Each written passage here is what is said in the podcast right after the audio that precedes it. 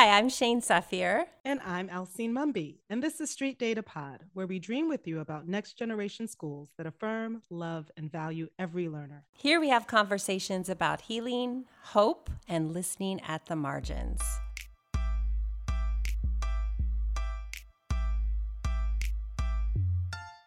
Pod friends, we are so excited today to have with us the illustrious Denise Augustine and Dr. Jamila Dugan, co author of Street Data.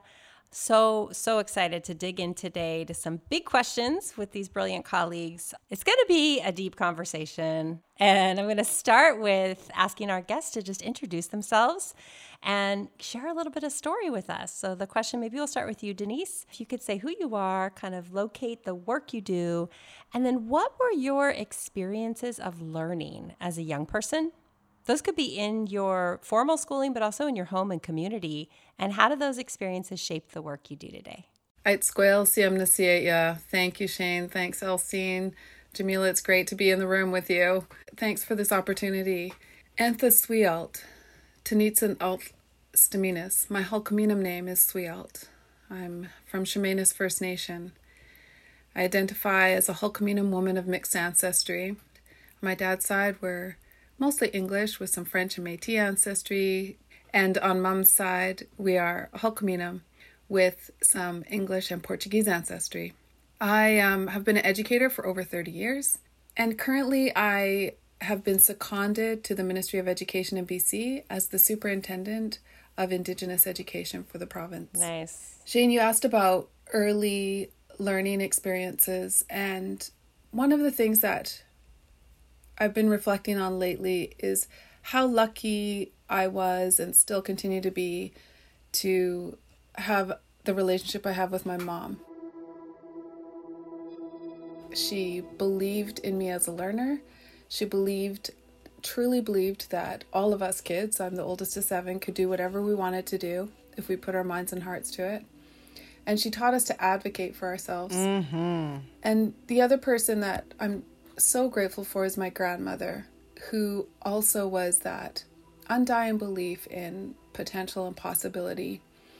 These women also taught me about how to see children as whole humans, not less than, but as uh, humans that we could walk shoulder to shoulder with, and and so long as we're willing to learn from as well as to teach.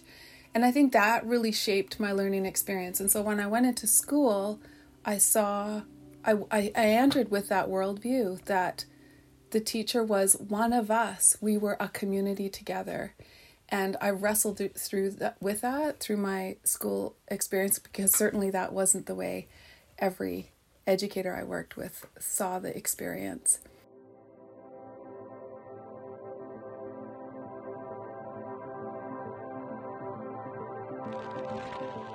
I remember in grade eight having a science teacher who brought some specimens out in formaldehyde jars and put them in front of us. And the specimens that were brought out really pushed against my belief system around what was sacred.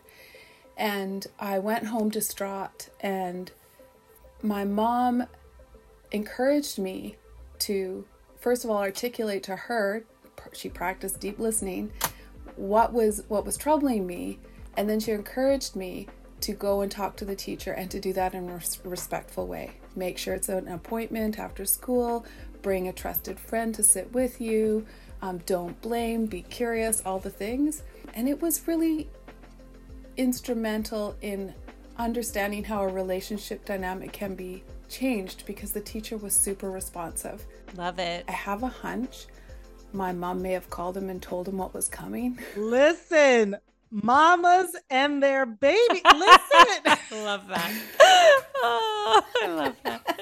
It's true, it's true. But just what a what a moment that was in my educational journey about advocacy and agency and and owning our our learning and being in relationship with those we're learning with. What a beautiful story, Denise. Thank you for taking time to share that. That's just like such a, an image of how we can empower and equip our children to speak for themselves, right? Because we take away their agency when we speak for them. And just thinking about what you said, how to see children as whole humans and not less than.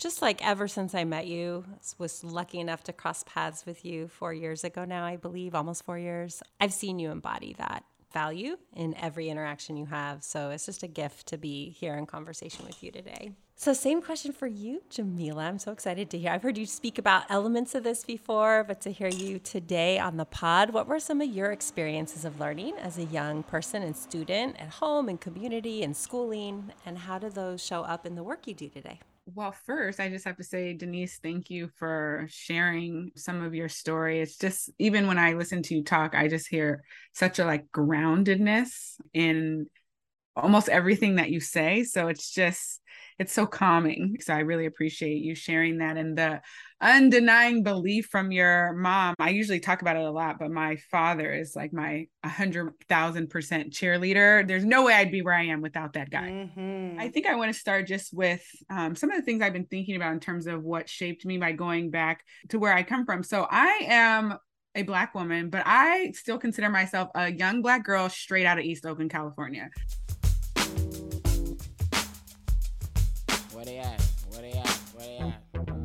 Sold tapes every day, me and Freddie B. Been famous since 1983. Not Oakland in general, East Oakland, California. And if you're from Oakland, you know why I am making that delineation. And what's so interesting, I think, about my upbringing is I lived, have always lived between the world of opportunity robbery and opportunity abundance. And so, as an educator, I am very, you know, much shaped by an experience of schooling where I went to school that was ethnically, racially, um, linguistically diverse for the first part of my educational experience, where there was a lot of powerful learning experiences and there were high expectations for most students. Now, I say most students because the majority of the students were not Black Latinx or Indigenous students. So most students, there was really high expectations. Um, and you know, I had some really great learning experiences. Hey, Mr. Maduli, Miss Puckett, like really great teachers. Shane, I think, knows Mr. Maduli, like awesome teacher. His partner taught at our school, Jude Jordan. Such a small world. Martez, shout out to so Martez. yes, so, so great, right? But I had those experiences, but I was also deeply drawn to my peers outside of school. And I don't see like I could describe them as, you know, black youth that were at risk or something like that. But really, they were just had did not have access to the same opportunity that I had. So my mom made a conscious choice to send me to school outside of the city that I lived in um, at first. And I was very schoolish because my mom was very schoolish. and so I knew what it meant to do things in a certain way. Well, the kids in my neighborhood went to Burbank, and Burbank did not have the same expectations for kids. And it was also largely a Black school. I consistently go back and look at like where did our paths diverge? Same block, same kids outside, just different opportunities, right? Mm-hmm. So I think mm-hmm. about how I was you know had these powerful experiences in the classroom but i was drawn also to my peers who just had different opportunities and so i think about very much my story and how I actually like that's all important, but I actually wasn't conscious of any of that. And so what I've been starting to think a lot about is actually what shaped me if I'm not trying to put all the like extra context on it. And really, I was shaped by like grittiness, real talk, hip hop, hustle. Mm. I grew up with hustlers. My first boyfriends when I was younger were hustlers and I think very much how important it is for me to start owning that in a way that's really positive because the way that they hustled taught me hustle for sure. And I am very much shaped not by hustle as in like urgency, I, I not urgency, but hustle as in like what is your goal? How do you get there? How do you be strategic about the resources you have and then use that, which is also very similar to hip hop. Like I I am so steeped in music and that really really shaped me. And then the grittiness and the real talk like getting past the bs i think is really really important um, because now as an educator i'm starting to be like yes i'm very smart from my college education but really like what gets me what really gets me through is like when i'm really really real authentic and and, and relying on on that uh, knowledge. So i'll say that piece and then just beside that what shaped me I very much grew up in a household where tradition was super important, ancestors super important, pushing back on the status quo super important. We did rituals for um, those who passed every single year. There were 50 people at my house all the time celebrating blackness, and I hated it as a kid. I hated wearing my dashiki. I hated wearing, you know, getting ready for Kwanzaa because I thought it was so uncool. And meanwhile, my kids have all these dashikis in their, uh, in their closet, right? But at the time you don't know right? But i'm very clear how much that shaped me um, then. And then the last thing i just wanted to say is that i'm very much shaped by the experience of failure and success over and over again so i mentioned that i went to school where there was expectations for most and i was you know really schoolish well as soon as i wasn't schoolish i preferred to hang out with my friends outside of school i failed out very, very quickly. And my dad put me into an Afrocentric school and it turned me around really quickly because I was so interested in learning our story. That's what history was called. Uh, social studies and was called our story. Yes. And I became like the class president and then I like graduated and things like kind of changed. So I've, I've had this experience of success, failure over and over. And I think all of that shapes my understanding of the fullness and innate humanity and genius of, of kids.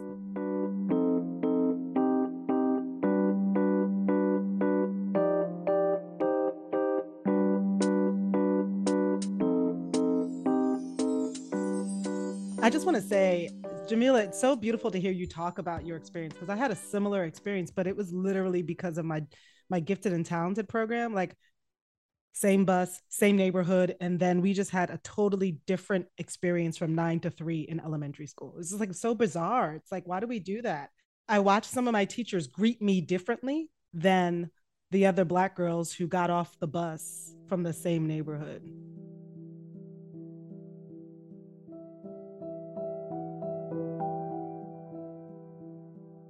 This is my question. Actually, I think this goes to Denise. I'm so excited about your new position as superintendent of Indigenous education for the province.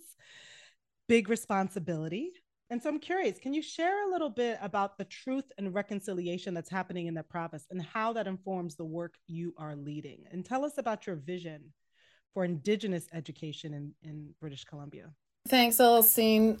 The work isn't new you know, I can go back to 2010 with the beginning of the transformation of the curriculum, the BC curriculum. And at that time, the First Peoples Principles, which are a set of principles that were created with knowledge keepers from throughout the province, those principles laid a foundation for that transformed curriculum. So, you know, actively, this work has been going on for a while. You're aware of the Truth and Reconciliation Commission and the calls to action which have some very specific actions for the K 12 system. And then there are a couple of other pieces that are really key as well. The BC Tripartite Education Agreement, and that's an agreement, unlike any other agreement in Canada anyway, between the province, uh, Canada, and the First Nations Education Steering Committee, which is really providing some guide- guidance on how to do this reconciliation work. And then more recently, the action plan that came out of the Declaration on the Rights of Indigenous People is another another piece that's really guiding our work with 13 education K to 12 specific actions. Another piece that's I think really interesting is an additional standard, standard 9 added to the standards that guide teachers in the province. And that standard calls on educators to contribute towards truth and reconciliation, to become aware of their own assumptions and biases, to integrate Indigenous ways of knowing and being into their work. And so that the standards provide sort of a view for everybody about what should happen in education, but they also provide criteria in case, you know, correction needs to be taken. So it's a really significant piece that we're building capacity around, right? So all of that's lovely, but the connection I'm going to make is none of it really matters until we start to get real. And so for me, that means that my granddaughter, Nova, the vision that I have for truth and reconciliation in education is that she gets to go to school and like I've said before, before be seen as a whole human. All parts of her get to come into the classroom. That she doesn't have to be ashamed or you know, be looking at her peers, Alcine, that are being talked to differently than she is because she's light skinned First Nations uh, child. I think Justice Murray Sinclair spoke about reconciliation as really just learning how to be good neighbors for each other. And I really love that. So, if we're good neighbors, then it means I know and understand you. And when you're in trouble, I've got you, and vice versa. And we can do that. That is, you know, that's the getting real part for me. Like, we can do that.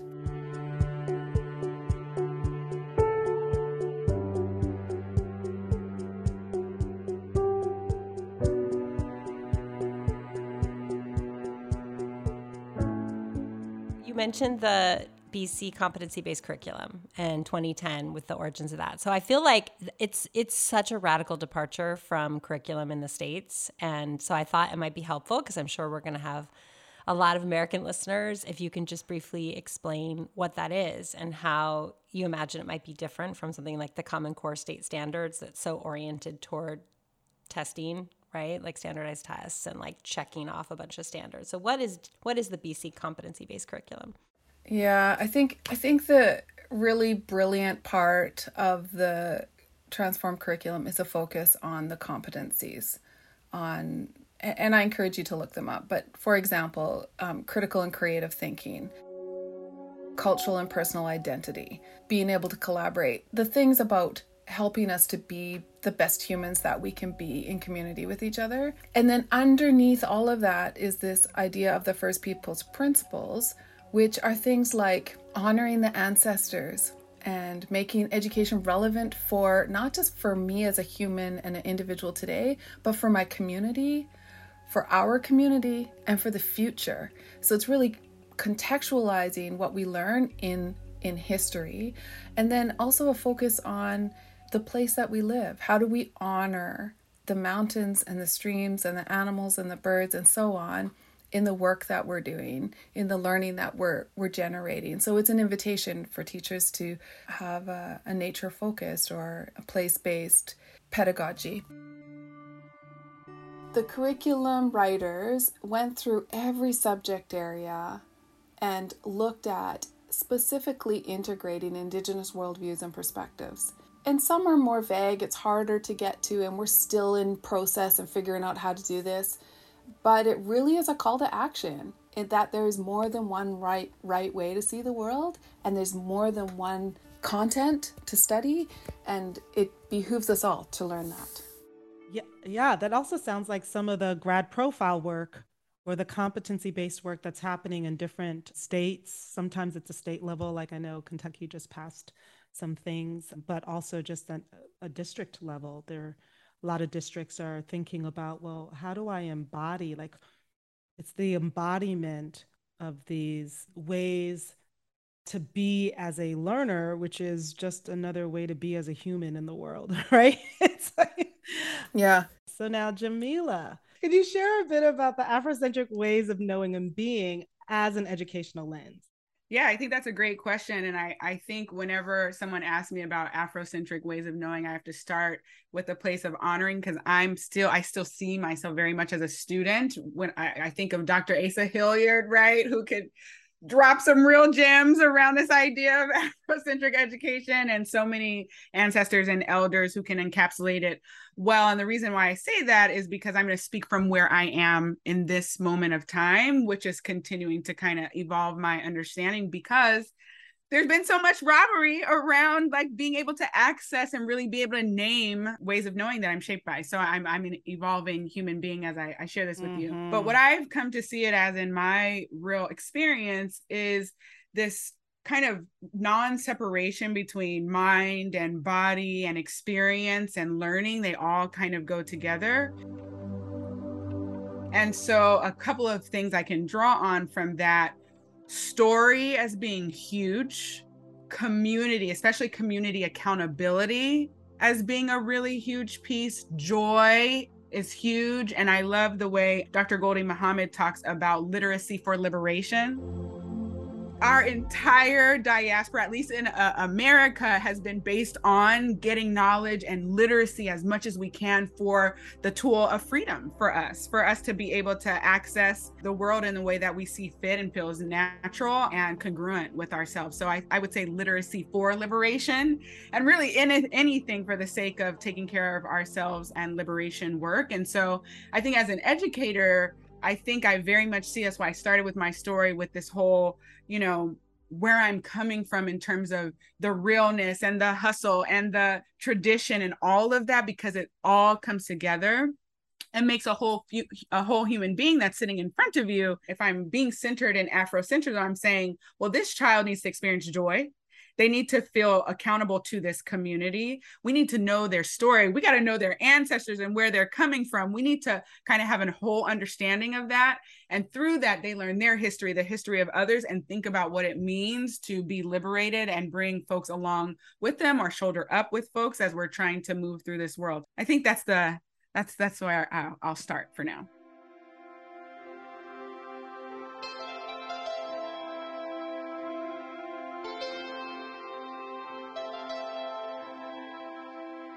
That was a beautiful answer. Thank you, Jamila, for that. Denise, you mentioned the First Peoples Principles of Learning. So, what does Indigenous pedagogy mean to you? And are there ways for non Indigenous teachers to integrate some of those tenets with cultural humility without appropriating Indigenous ways of being? So, Indigenous pedagogy, what does it mean to me?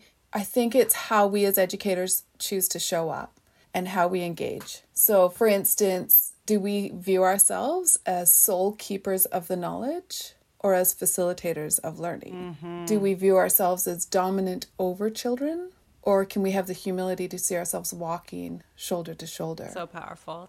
Are we able to understand that children, and I said this earlier, if we allow it, teach us as much, if not more, about who we are and the world we live in than we teach them?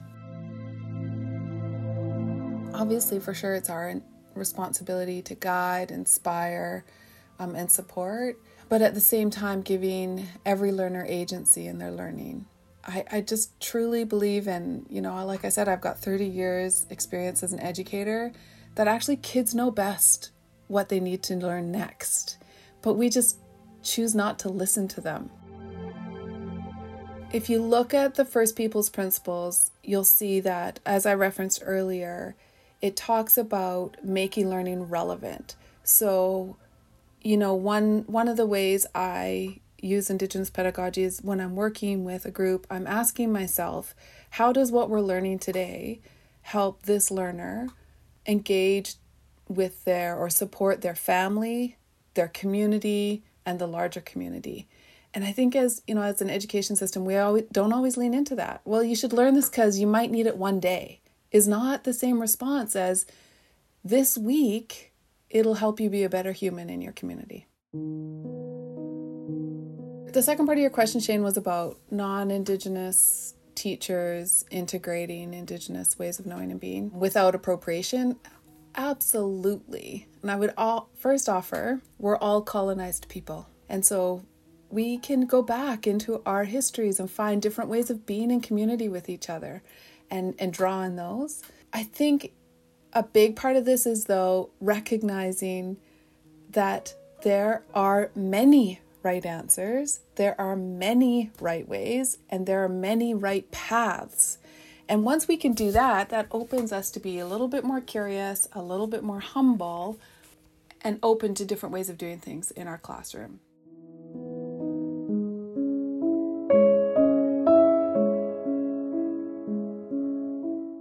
There's so much richness in what you just shared. But for me, what all of that sits on top of is the shoulder to shoulder with the learners, with the, you know, I call them babies. I say it all the time. Like the babies know. And so even in the curriculum and the assessment component, we should be sitting beside the babies. We should be deeply curious as to what they're doing. So I'm going to ask you, Dr. J, when you think about the ways that non-black teachers can maybe integrate some of these tenets with um, cultural humility and without appropriation so that's a really great question alcine i think about other groups of people wanting to incorporate any sort of idea or theory or, or way of being or pedagogy.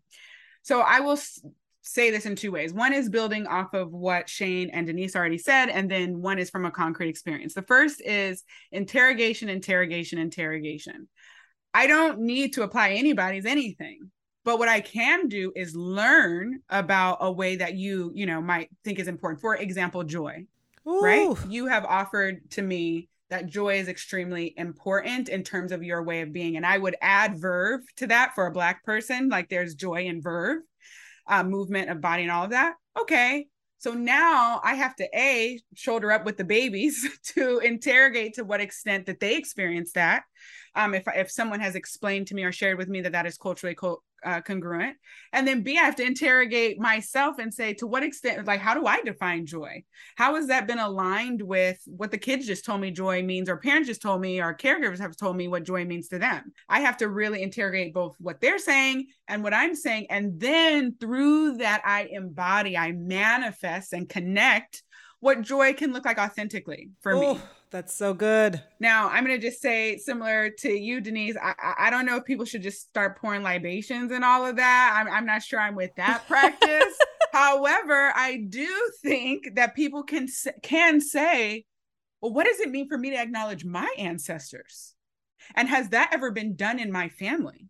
And has that been done way back when from there? And how might that look in a way that's authentic to me? Yes. And if you still feel like pouring libations is something that's important, by the way, that's a practice in which you acknowledge ancestors and you and you pour water into plants often to acknowledge and call their names and spirits into the room. But let's say that feels really important to you. Well, that is when I feel like when you have the relationship with another black person in this case you might say "I that's something i'm thinking about and get you know either per- the perspective that they might want to do it and if not let them tell you no you can't do that you know i think all of those but it's only if you have relationship because if you just go cherry picking and saying hey black person can i do this thing that's problematic mm-hmm. but I, I mm-hmm. do very much think interrogation is so important and i've really been pushing especially on my white colleagues and shane you and i have talked about this like please do not bestow knowledge onto any marginalized group and you know as if you are the knowledge holder. You're not. Ooh, this mm-hmm. is knowledge that's been there. Tell me about your story. Tell me about your epistemology. Tell me about how you think about these things and then you can offer what your experience and these things that have supported you in the process i.e this practical thing i'm going to share with you I love thinking about this because I think people assume I, I, get mad when people think I'm like a DEI consultant or something. I, I never signed up for that. I just have equity as my lens. I was actually a school leader at a Mandarin immersion school where the most of my kids were Asian students, and there was no other Black person on the staff, um, at least on the um, instructional and leadership team, than me. And so I learned a whole bunch around my own cultural humility and my own bias and my own ways of being with people across difference. And so to be very concrete, I realized very much I was working with a, a colleague there. We have such a great relationship now but I remember working there and we were there was a tension between Black History Month and Chinese New Year. They're both in February. It was a big tension point. And I remember that my orientation at the time was because we had such a big opportunity gap with black students i my my talking was often about black students but i was very invested in our mandarin based mission very very much so. But i realized my colleague had heard me talking about black kids so much she had never heard me say to her hey chinese new year is really important to me. It's really important that our kids have a holistic experience with this particular piece. It made me think of like our lesson design and all kinds of other things. She needed to hear me tell her, hey, this matters to me, i.e., you know, what's going on with Black students. And we are at a Mandarin immersion school. It very much matters to me that we, you know, live out this ultimate vision we have for everybody. And when she heard me have humility to say, hey, I realized that, you know, as much as this issue is important, I'm forgetting to incorporate and include this large group of people who are here and the mission that we have. It was hard for her to build relationship with me without me having that level of cultural humility. So I think when I think about folks coming back into an Afrocentric you know sets of knowledge or indigenous ways sets of knowledge you have to have your own humility to say hey this is where my knowledge stands and this is this i know so much about this and i think i'm missing a whole bunch of things. And i want to work together to bring that together. And when she heard me say that and i got checked by multiple people in order to be able to do that i did not arrive there on my own. I had lovely mentors to be like mm, i think that you may be missing think you may be missing that you are, you know, I had a lot of lovely mentors to help me, but I think the cultural humility from yourself to say what you do and don't know and what you might be missing is really important. And I, that really, really helped me in that particular environment. So, interrogation, I think thinking about your own values and how you manifest them, and then your own cultural humility as you're trying to learn in partnership with other people.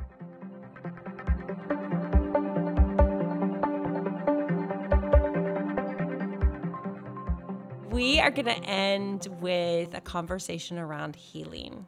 Healing is, I don't think, really explicitly written about too much in this book, but it's it's an undercurrent of this entire project model. I think everything that Jamila and I have been working on collaboratively and in some ways separately as well. And so, Denise, I was wondering if you could kind of speak to what we need to name in the spirit of the truth part of truth and reconciliation in order to really heal our school systems. As you may know, here in BC and across Canada, we're continuing to find the unmarked graves of First Nations children who were forced into residential school and who never made it home.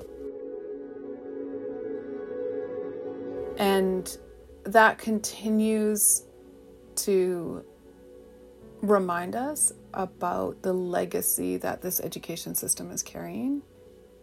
One of the pieces of truth that I think we need to really wrestle with is that this isn't something that's just happened in the past. We have structures and systems in place, practices, beliefs, assumptions that continue to harm the babies, Alcine, who come to us, who parents bring and entrust to us. And that's hard for folks to really admit. You know, it's hard to admit as a teacher of 30 years that I haven't always got it right. And sometimes the things that I thought I was doing really well actually were harming others. And so, another thing that we're talking about is it'll take, I'm, I'm, I'm hopeful we can do it in a generation with our foot on the gas.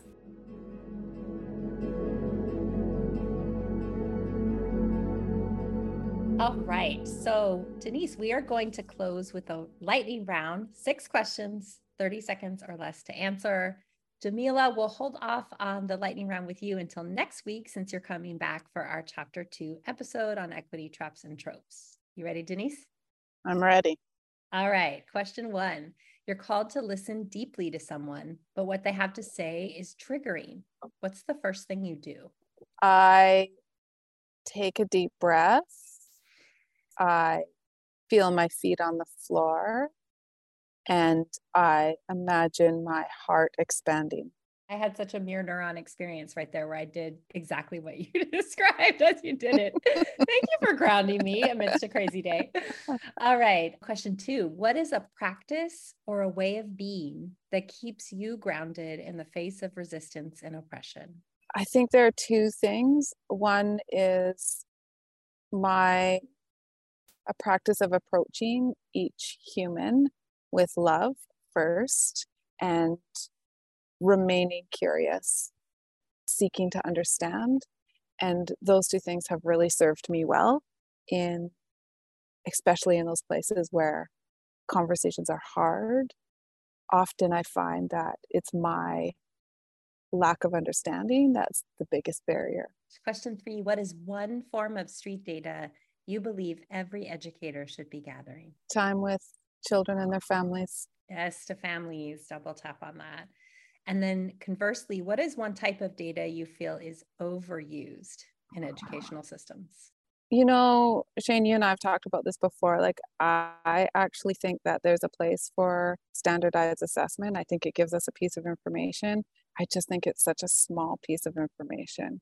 And so I guess when that is the only data that we use, that's where I think we uh, run into problems.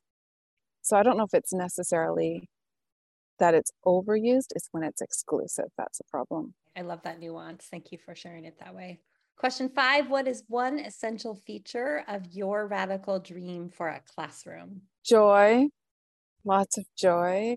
And I really believe that we haven't figured out yet how to make learning environments places where learners of all different ages come together to mm. engage authentically with the learning as opposed to you know putting learners in age groups which just seems so random on and engaging them in learning that also is often random all right last question a great learning experience will be something that i remember over and over again that i you know turn my mind back to over and over again and that it leaves me feeling more energized than when I began.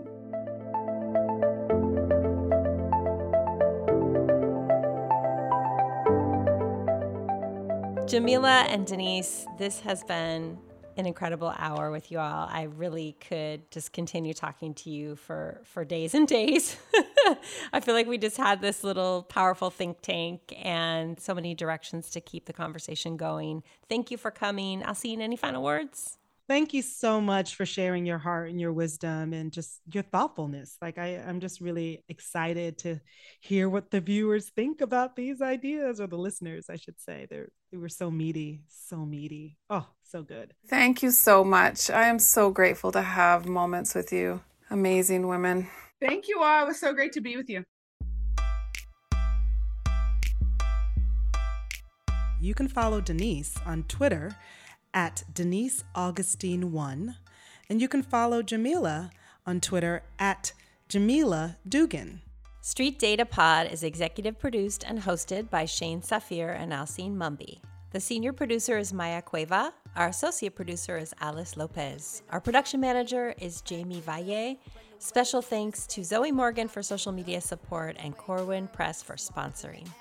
If you want to learn more about street data and get your hands on a copy of the book, visit Amazon, Corwin Press, or better yet, a local, independent, or black owned bookstore. If you like the show, subscribe and give us a five star review. And if you found us rambling and bumbling, remember, we can't be articulate all of the time.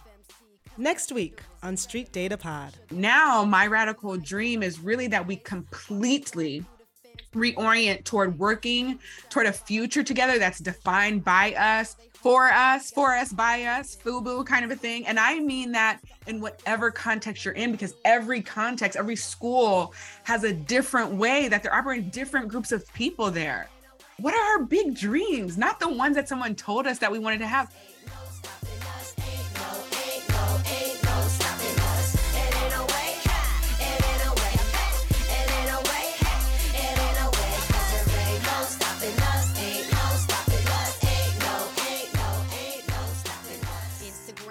I got distracted because she disappeared. All right, let me try that again.